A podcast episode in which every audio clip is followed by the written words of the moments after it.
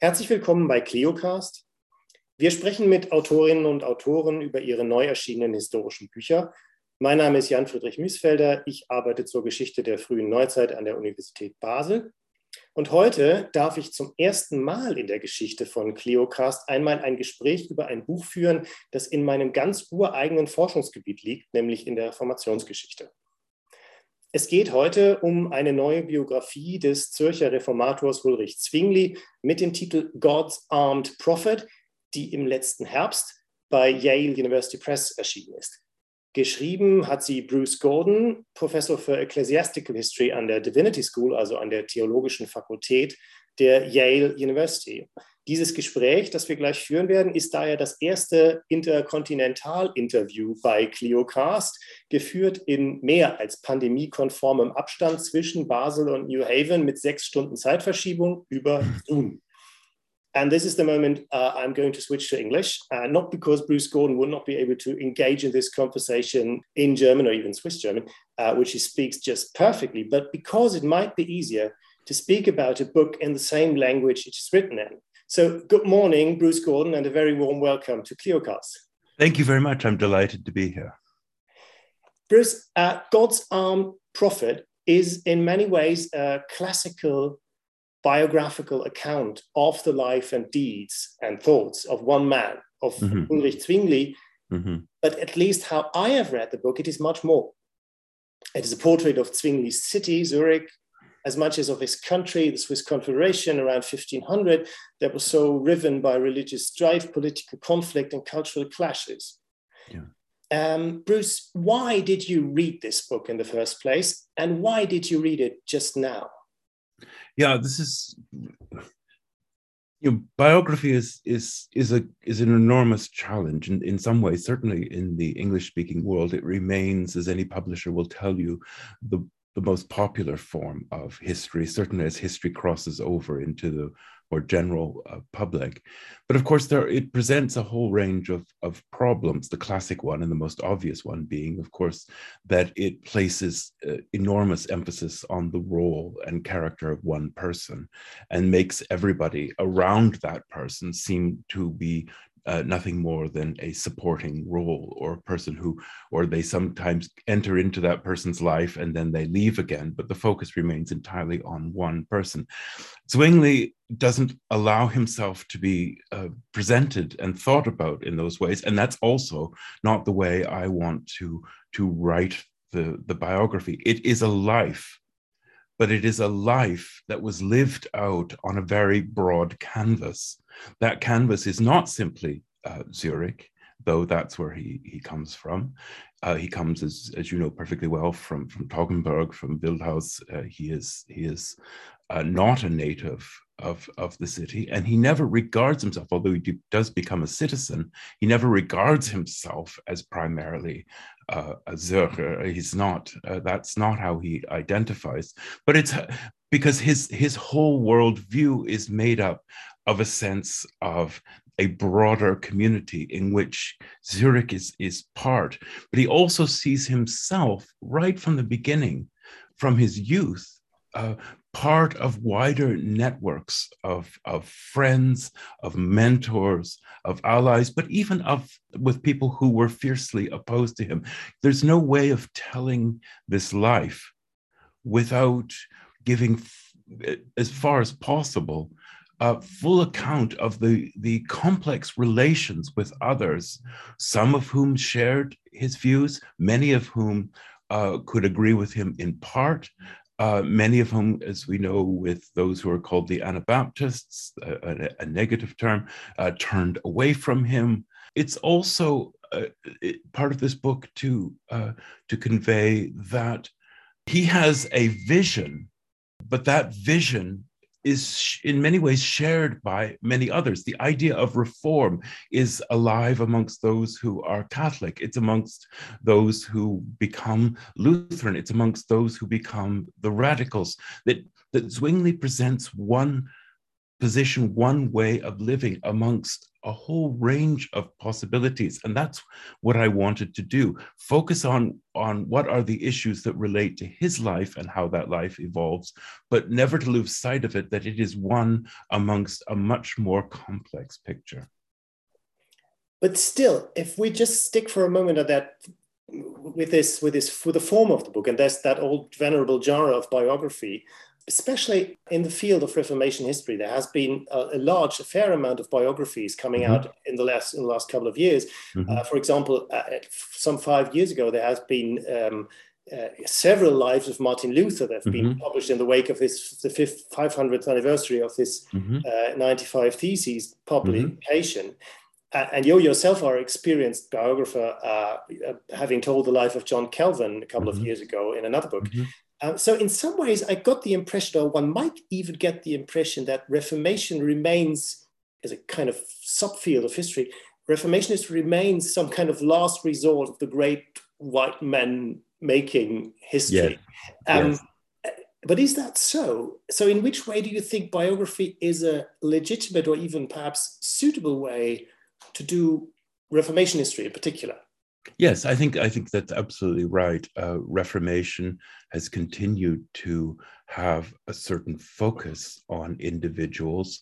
Um, that has always been the case. The the way in which the Reformation has been commemorated, certainly through the 19th and 20th centuries, is as a story of a series of uh, great, if not contested, figures, uh, all, of course, white European males. Um, that has been the tradition. One only needs to look at the Reformation monument in Worms with Luther standing surrounded by a whole cast of figures. There's no doubt who is the central uh, character in that story. You look at the Reformation Wall in, in Geneva, you have these reformers with Calvin stepping in front of them, very much demonstrating his prominence as a reformer and association with the city. Uh, in Zurich, of course, uh, right by the Wasserkirche is the monument uh, to Zwingli. Uh, we have uh, St. Gallen uh, we, we have Vadianus, this the whole way in which the Reformation has been commemorated, and of course the way it has been written in books. 19th century was the great age of biographies of these significant, almost singular figures who transformed the world. And so there has been a very lively tradition for, for now almost two centuries of writing Reformation biographies uh, right through um, to, as you say, the anniversary of, of the Reformation in, in 2017. I'm, I'm following slightly later what was the anniversary of Zwingli in, in 2019, the, commemorating the beginning of his time in Zurich. So, yes, there has been this, and it has always been in, in some ways, um, I am following that I, I, wouldn't say that it is the last refuge of this. Uh, certainly in the Anglo American world, you just have to look, open up the TLS or the New York Review of Books or anything else to see the prominent place of biographies. You know, if, you know, someone like Winston Churchill would even give Luther a run for his money. Um, there's, there's a constant flow of, of biographies and also, of course, autobiographies, which are extraordinarily popular uh, as a form of, of publishing. And so, in some ways, I'm very mindful of that legacy and also, of, in some ways, of the burdens of that legacy because it, it reminds us, and I think, you know, the, in some ways, the anniversary in 2017 really only reinforced the narrative that the Reformation was Martin Luther and Martin Luther was the Reformation. It, in some ways, it was a very conservative uh, message that was uh, conveyed. So I'm very aware of this. That's one of the reasons why it pushed me into thinking about a life within a broader context. But I'm I'm somewhat unapologetic on on the other side, and and and would say quite starkly that without Zwingli there would have been no Reformation in Zurich. I simply believe that to be the case. You know, Oecolampadius in Basel was a significant figure in many ways, a superior theologian, but he relied on Zwingli. Zwingli had, I do believe, in the power of individual characteristics to shape moments in history. And I think the, the conjunction of Zwingli being summoned to Zurich, the situation, the very diff- difficult situation with the mercenary service, which was tearing apart the city at the time. He's called by the anti French party into the city. He's, he's called into a very turbulent political culture in Zurich.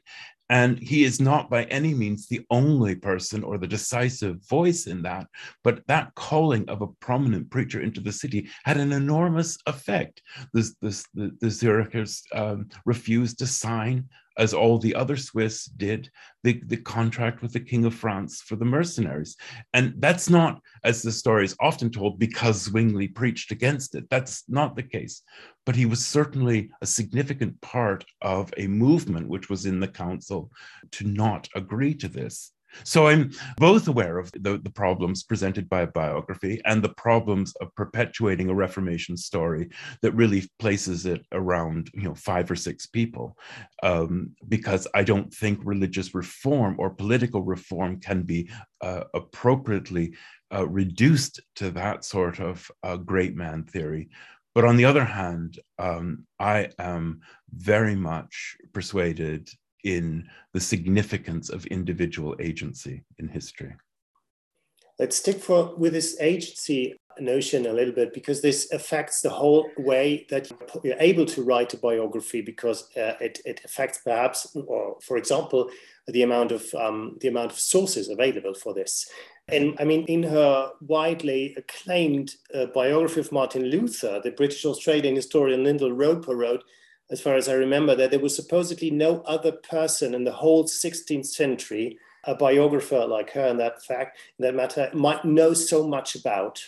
Yes. Because Luther left innumerable personal letters, ego documents of all kinds, and second-hand yeah. accounts of table talk over a couple of beers in his Wittenberg home, yes. and all the rest of it. And so, in the case of Zwingli, as as far as I read your book, sources like these are pr- practically non-existent. Yes. Um, yes. But how did you deal with that problem as a biographer?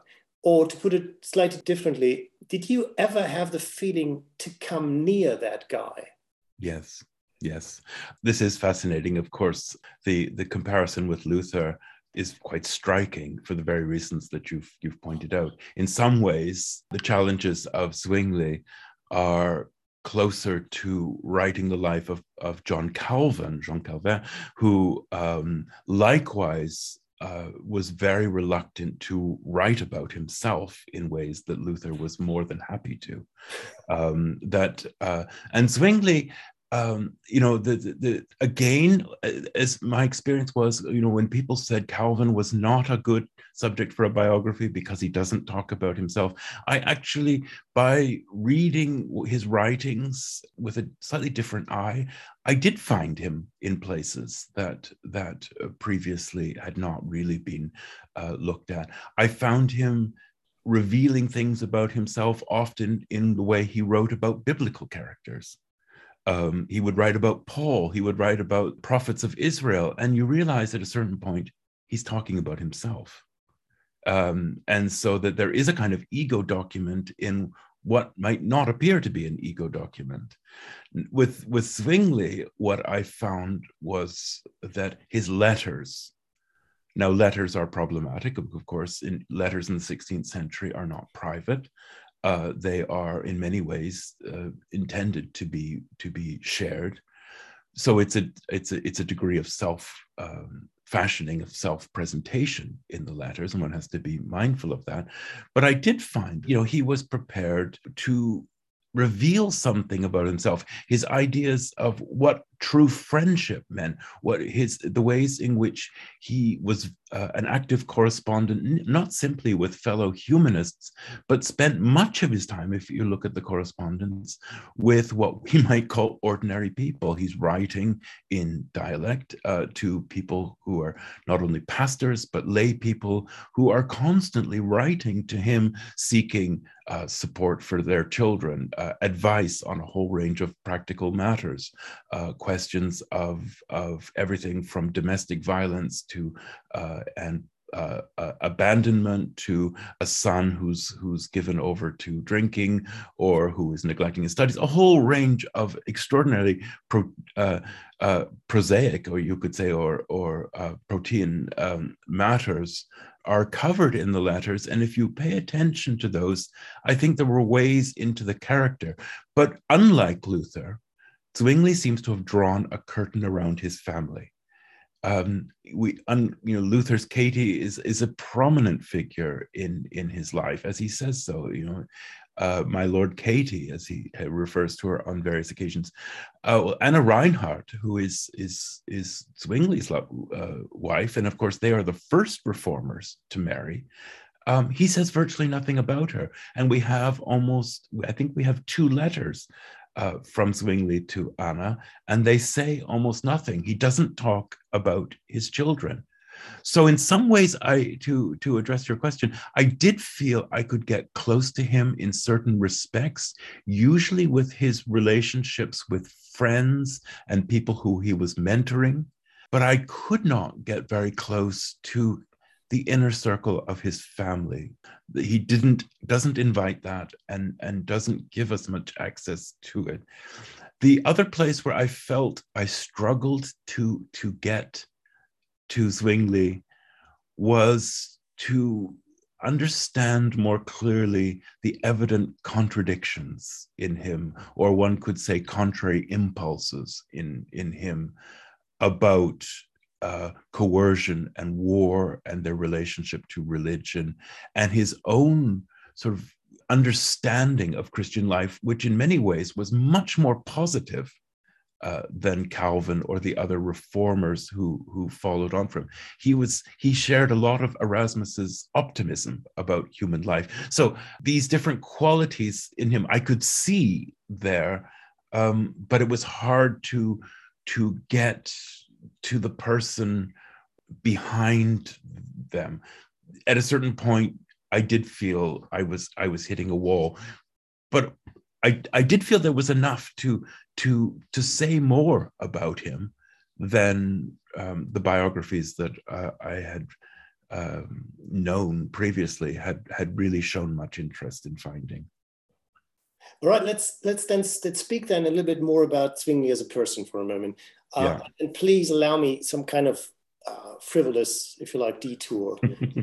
um, a couple of days ago, I came across a certain tweet in my Reformation history bubble on Twitter that sorted the big names of the Reformation, the various Hogwarts houses. And that tweet said Luther is Gryffindor, Melanchthon is Ravenclaw, obviously, Zwingli is Hufflepuff, and mm-hmm. Calvin is Slytherin that's funny enough in a way, but what was really interesting about that was the reactions on the tweet afterwards. Some commentators said that that sorting hat in Hogwarts Castle might face the same problem with Luther as it had faced in the novels with Harry Potter himself, mm-hmm. that Gryffindor was fine, but Slytherin would be perfectly plausible too. And another one disagreed completely with putting Zwingli in Hufflepuff, but preferred Gryffindor instead. And so I'd like to ask you if you were the Hogwarts sorting hat, where would Zwingli go and why? Yes, um, this is this is. Uh, I, I, of course I won't. I, I, haven't read this this this tweet, and I certainly won't ask the the the name of the author. But it strikes me as having a slightly Lutheran bent to it, uh, in in that um, uh, the, in, fact, in a way, the, the, the, the, most, the most, uh, the brave, the courageous, and the you know the great resistor of authority, and of course the very Harry Potter character himself. So the star of the show uh, has has to be Luther, um, and uh, you know that that was ever so so ever ever so in the uh, the you know the telling of the Reformation story, certainly from uh, a German perspective and and then to put Melanchthon and Ravenclaw, of course, is to make him the brains of the Reformation, which of course is, as you say, is as a degree of, of truth in it. So what does that leave to the Reformed? Uh, it leaves them uh, Calvin in, in Slytherin, which uh, well, you know, in some ways has the unfortunate reputation, which of course you could say um, it's the one closely associated with wizards. So you know, the, and and ambitious and shrewd things you could you could associate with Calvin, but then you know uh, to a certain extent, uh, poor old Zwingli with Hufflepuff is is you know, uh, readers of Harry Potter will will will probably disagree with this, but it seems to make him the kind of slightly more plodding, worthy uh, character, rather more unimaginative. Uh, the real problem, of course, is that none, like any of these personality tests that you take, you know, you're you're a bit of one and you're a bit of well, because human nature is never categorized in in in that easy way. I think what I would find difficult about that designation of, of Zwingli is because, as I say in the book, in many ways, uh, Zwingli was the poet of the Reformation, certainly of the Reformed tradition. And he literally was a poet um, and and you know he's a disciple of Erasmus, and it's not surprising that it's Erasmus's poetry which has the first you know a poem about the life of Christ that has the first major impact on on on Zwingli. It's a lifetime uh, in poetry and the arts, and and you will certainly appreciate this that he, he you know he was a, a significant musician um, both as composer and performer, and apparently he had a very good good voice. That's that's only from the account of others, but he, you know, he he he edited uh, an edition of Pindar.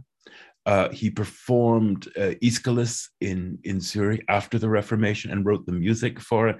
So, I think the part that I would find difficult about that designation into Hufflepuff is, is that he uh, is the least clever. He is the rather plodding. He is the kind of, as as the British would say, works hard, which is always a, a kind of um, uh, certainly a double edged compliment. It means that you have to work hard to achieve anything, and you don't have the kind of natural grace or sort of Olympian um, uh, uh level of achievement. So so that that he is he gets there by by you know working all the hours of the day, but there's there's a lack of of talent. Uh, so I I, you know, if you could sort of connect the categories, which I know you can't, uh, and any reader of Harry Potter will say that, you know, as you say, Harry Potter could have been in several of them.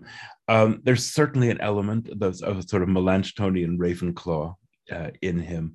Uh, there's certainly a Slytherin um, ability, at least uh, not always successful, and by no means always successful.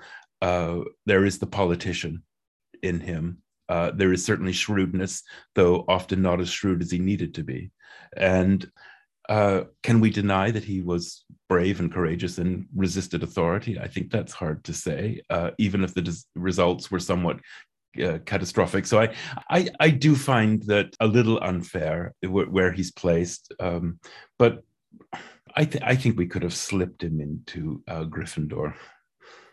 So Gryffindor is the uh, Gryffindor. Slytherin is the is the politician and Gryffindor is the brave, the, the kind of brave resistor to, I think if you're in Gryffindor, you get a monument. I think right, you don't okay. if you're if you're yeah, you wouldn't you wouldn't get a monument. You wouldn't get a monument as a, as a Hufflepuff. That's perfect. No, I don't think so. Those tend not to. They, they, you know, those those players on the team are admired, but they're never the stars. All right. So. Okay. Yeah let's just pick up that idea of politics and, and the relationship to theology for a moment that you were talking yeah. about earlier just now. Um, in your book, you make a very strong argument about that um, because Zwingli was very much engaged in during his time as people's priest Zurich Grossmünster, he was very much engaged in both fields. And in the book you write, you're writing, and I'm quoting you now, uh, at the heart of this book, you write in the introduction already, uh, is the argument that although Zwingli's thought and action may at times be at odds, in fact, they belong together. Zwingli, the politician, was very much Zwingli, the preacher. And I would like to have, to to like you to elaborate a little bit on that. Yeah. On that relationship. Yeah.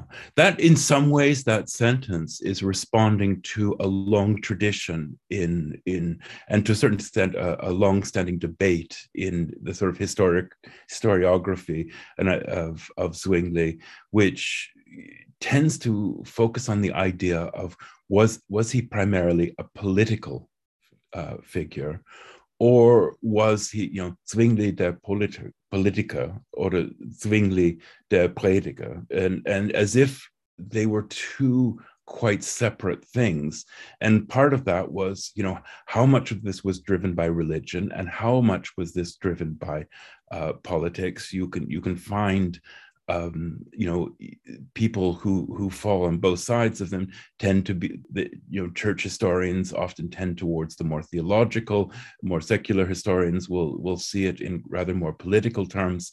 My perspective is that it's not a helpful distinction partly because I think it, it is based on a false view of both politics and religion in the period, where uh, we are seeking to divide what for most people was in, in, in the period in which Zwingli uh, was living, rather so uh, inter, interwoven um, so that I think what's you know we to get back to our opening remarks where where Zwingli's agency in many ways lay was in his recognition that religious reform would only be possible through the support of the state, and I use that term advisedly in the in the 16th century, but we could say political authority. That's the title of the book, God's Armed Prophet, which of course is Machiavelli's reference to Savonarola as God's unarmed prophet. Um, and one of the reasons why, of course, he says uh, Savonarola was doomed for the flames as, as he was. Uh, Zwingli is, is someone who very consciously says that that uh, religious reform is connected to political authority. Now, Luther, in many ways, makes the same uh, claim, and one of the reasons why Zwingli, you know, thinks that those who break with him and become more radical are are hopelessly lost is because they see no connection between uh, political uh, authority and social authority and religious authority. They, they try to separate them. His sermons are highly political to our eyes. He preaches against mercenary service. He preaches against corruption in government. He preaches against uh, uh, corruption in mercantile uh, affairs. He's at odds with the guilds on, on various points. Um, but uh, so that it's it's to to separate them is is really to to lose the point because in a way as a preacher he's seeking his grand vision is a transformation of society. Unlike Luther, he's not particularly apocalyptic. He's not looking for the return of Jesus, the end of time, and the New Jerusalem. Yes, those are, are common beliefs, but that's not where the emphasis is. Zwingli's emphasis, and this is something the Reformed tradition will inherit, certainly Calvin inherits uh, from him, is about a transformation of this world, not into a state of perfection, but of change. And for him, that kind of change can only happen when the whole of the community is, is transformed, because his vision of the church is that it is the whole of the community. He associates the church with, with, with the social political body. So therefore, politics and, and religion cannot be separated. They, his whole idea of what the Christian community should be is so uh, suffused with politics, uh, uh, social, what we might call social welfare, care of the poor, um, and true religion. And so to separate him out as one or the other, I think, is to lose the kind of core of what he saw himself as uh, trying to achieve. Did he achieve it? That's, of course, a different question. And many of the reasons why it all goes so terribly wrong is also attributable to his agency. Uh, he makes some very, uh, what we might call, bad decisions. One of those bad decisions is you know, concerned about the, the kind of scope or the kind of range of field on which this conflation, if you like, between religion and politics is situated on. And I have the feeling that that has a lot, some, a lot to do with the, with the idea of of the self-fashioning of as a prophet and yes. as an armed one even that goes per, perhaps um, that in the in the beginning at least refers to the to, to, to, the Zurich situation, and Zurich as a city state, but that goes beyond the city state of Zurich into the wider world and it, at least into the Swiss Confederation as a whole. And what struck me while I was reading your book was how much emphasis you laid on this kind of self-fashioning of Zwingli as a, not only a prophet but also as a kind of patriot. His understanding of the Swiss as yeah. God's chosen yeah. people, yes. uh, but also a strong attachment to to landscapes yes. and the natural environment. Yes. And eventually, but uh, in, eventually, in the, his violent end, end on the battlefield of Kappel, uh, proved him wrong in many of those respects, as you just said, because it's political and it's moral and religious, if you like, absolutism drove this Heimat to, to the very brink of dissolution. And, yes. and, and some commentators, for example, I, I, am thinking of the Bernese historian André Holenstein, yes. for example, even argue that Zwingli evolved into some kind of religious fundamentalist who did nothing but harm the political system of the, of the Swiss Confederation. So my question would be, did Zwingli ultimately fail? And was that perhaps even a good thing that he failed? Yeah, it's it's here. There, there's so many things at at at play. First, to just return very briefly to a point I made before. For him, the sum of the Reformation was never Zurich, and and that's one of the things that's that's I think misrepresented. He gets category uh, categorized as the Zurich reformer, and that his idea was simply to create this sort of Christian uh, republic. Zwingli never saw himself. He saw himself above all as Swiss. And his vision of reform was for the whole confederation. It was never simply, and, and to a certain extent, uh, Zurich was uh, exemplary. And he certainly believed that Zurich, as a powerful member of the Confederation, could be, together with Bern, uh, the motor, and to a certain extent Basel, but Basel always had its own character. But Zwingli's hope was he even wrote towards the end of the of the 1520s an account of the Swiss Confederation in which he saw both Zurich and Bern as the two oxen leading the cart of the Confederation.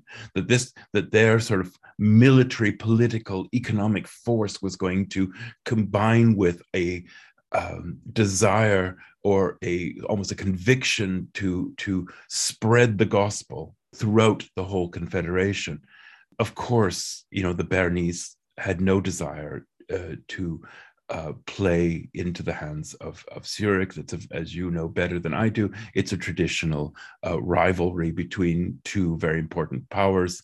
Uh, the Bernese were never going to accept uh, Zurich on those terms. Basel, as I say, was certainly not going to as well. So there was there was something deeply unrealistic about this vision that emerges. But it's very important that we don't cast Zwingli simply into this provincial Zurich character. His vision is always of the Swiss. He talks about Bruder Klaus and, and the great age of the Swiss forefathers, going back even to uh, to you know Julius Caesar and, and Helvetia, and, and this idea that that there was a golden age that not only could be recovered, but it would be even better because this the true gospel had been revealed and so, whereas the forefathers were still in the Roman church, this new age, and this new age was to be all of the Swiss, he believed that the Swiss were a kind of elect people. His followers, such as Heinrich Bullinger, would not follow, uh, take up that idea. But for Zwingli, there was a notion of a chosen people. They were the they were the Israelites, and that was part of his own identification as as a prophet in this a person who you know with whom he identifies himself in the bible. This is something which of course is very different difficult for our modern mind not to see them as kind of fundamental fundamentalist characters or religious fanatics because to you know our notion as soon as somebody claims a kind of prophetic role is to see them as in in extremely disagreeable uh, ways um, in fanatical ways so it's hard in that sense to to to get into uh, the mindset of but he saw himself as like a prophet to ancient Israel in this, and that it wasn't his personality, it wasn't his person. And this is a certain extent he shares with Luther. It's a divine calling, it's an obligation, it's something that has been laid on him. But above all, what his notion of prophecy was was not simply I am this powerful figure that God has has chosen, but the prophecy for Zwingli is very clearly above all the interpretation of the word of God.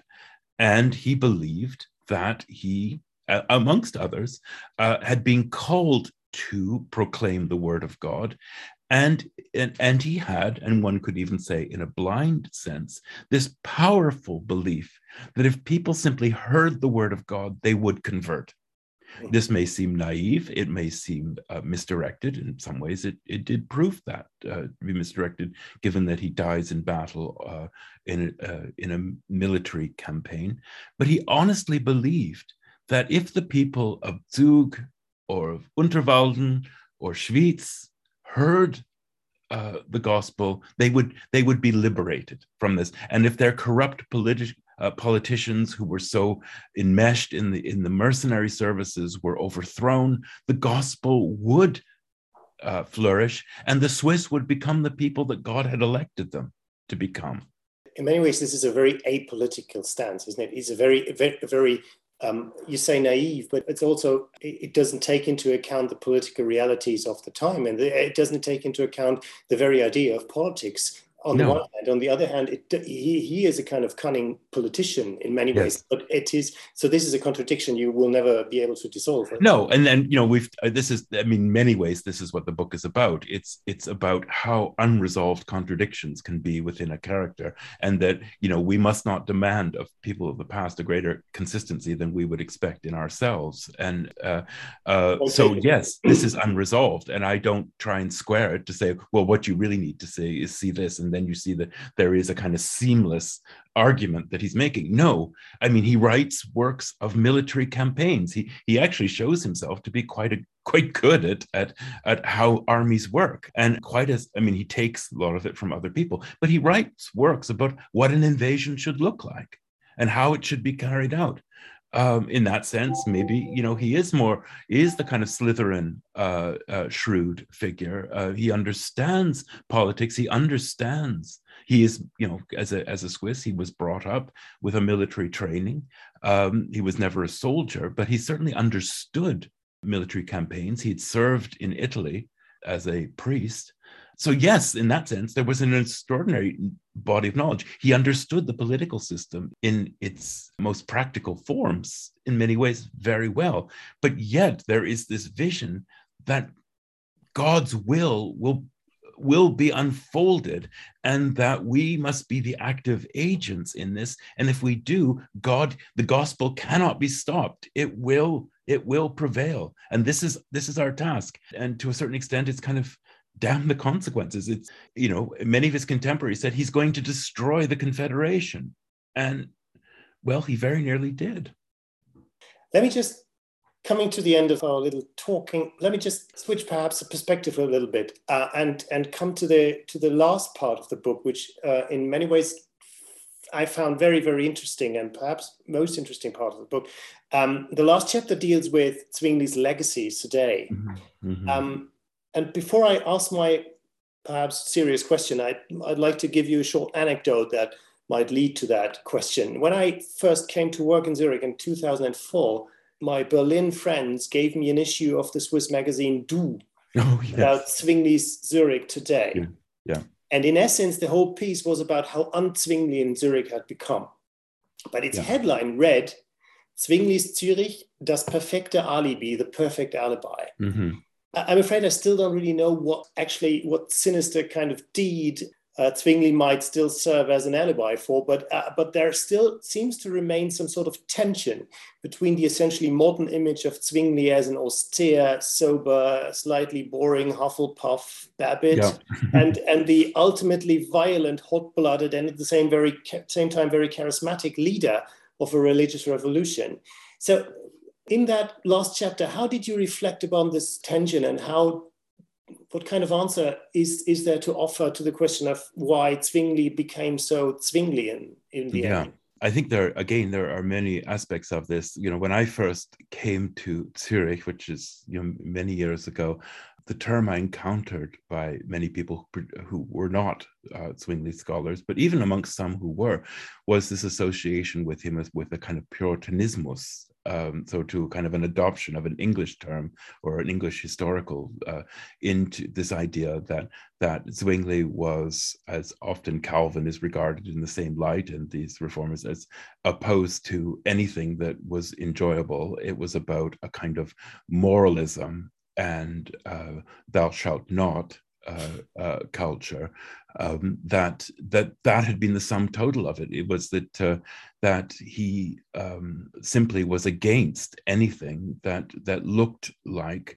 uh, the joys of of life and sought to impose on it a, a rigorous biblicism that um, that you know in some ways and, and I you know I, I quote in the book there was a, a, an article that was brought out by the I think this this Zurich tourism which said actually this the, the good thing about this was that it created the sort of dynamism of the Swiss economy and the Zurich economy and you know a kind of Weberian this was the beginning of capitalism um, you know so they're trying to find something good in this.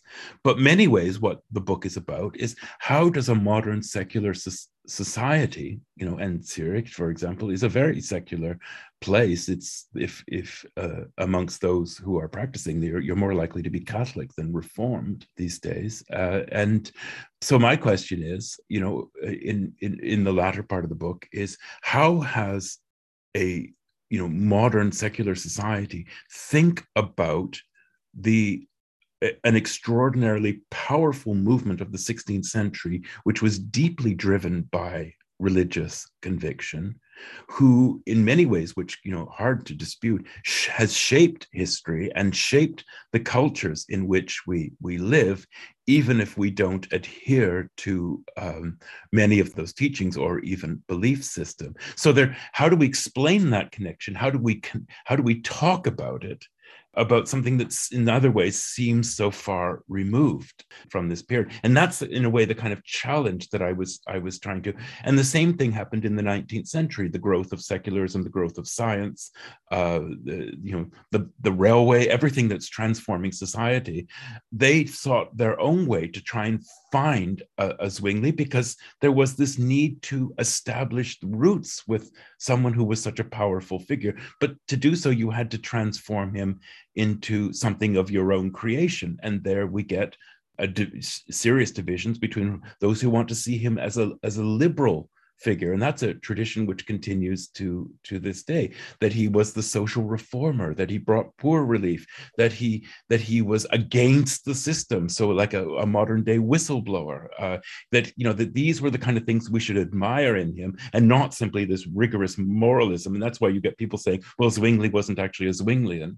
So he wasn't just this moralistic figure he was this social revolutionary and we kind of leave the sort of religious theological parts that we don't like to the side. We just cast our eyes away from that and focus on him as a person who brought about uh, significant change in the city uh, and, and and in Switzerland. And as you know, um, a, a, recent film on the life of Zwingli in many ways tries to do the to do the same thing. It leaves out aspects of his life and emphasizes ways in which we in the 21st century can connect with this figure. He is, he's, he, we make him kind of one of us in a way that we can find palatable by leaving out the things that are less so.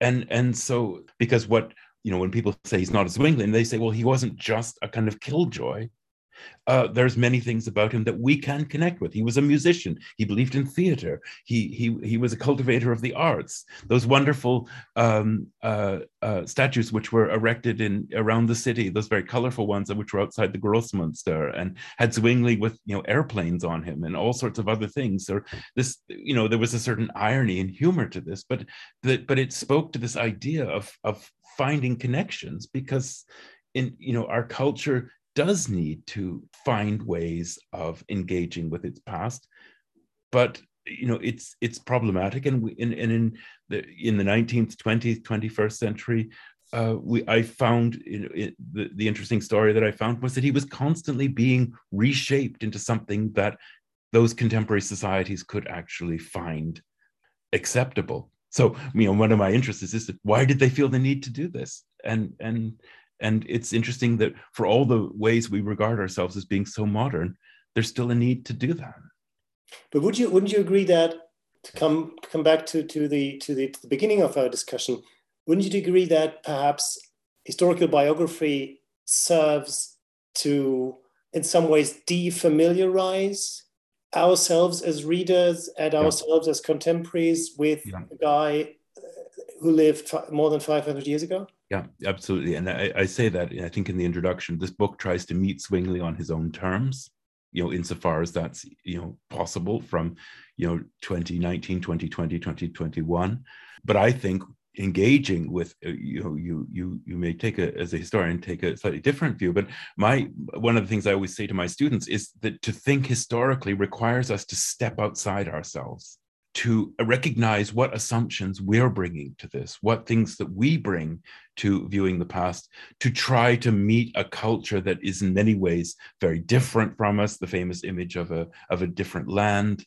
Um, this that, that if we're going to do this, we have to become more aware of, of ourselves. But on the other hand, we have to be prepared to, to try and meet other cultures as they saw themselves insofar as, as we can do that. And that is uncomfortable. It does mean that we will find in a culture 500 years ago a foreign land that's not in the image of ourselves, that, which is the way we might prefer to see it but we find something that is could be disturbing it can be upsetting religious violence iconoclasm these things are or you know even zwingli's death uh, perhaps notably zwingli's death on a battlefield we could find repulsive and but but it, it requires us to to engage with this and that's what the the book tries to do to to understand what he thought he was doing and then how we have tried to think about it.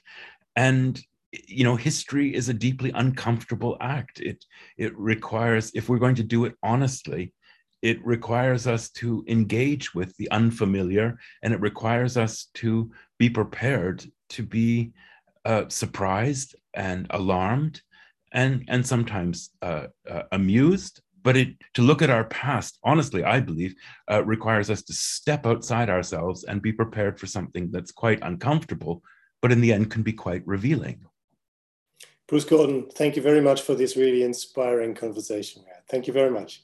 Thank you very much for inviting me.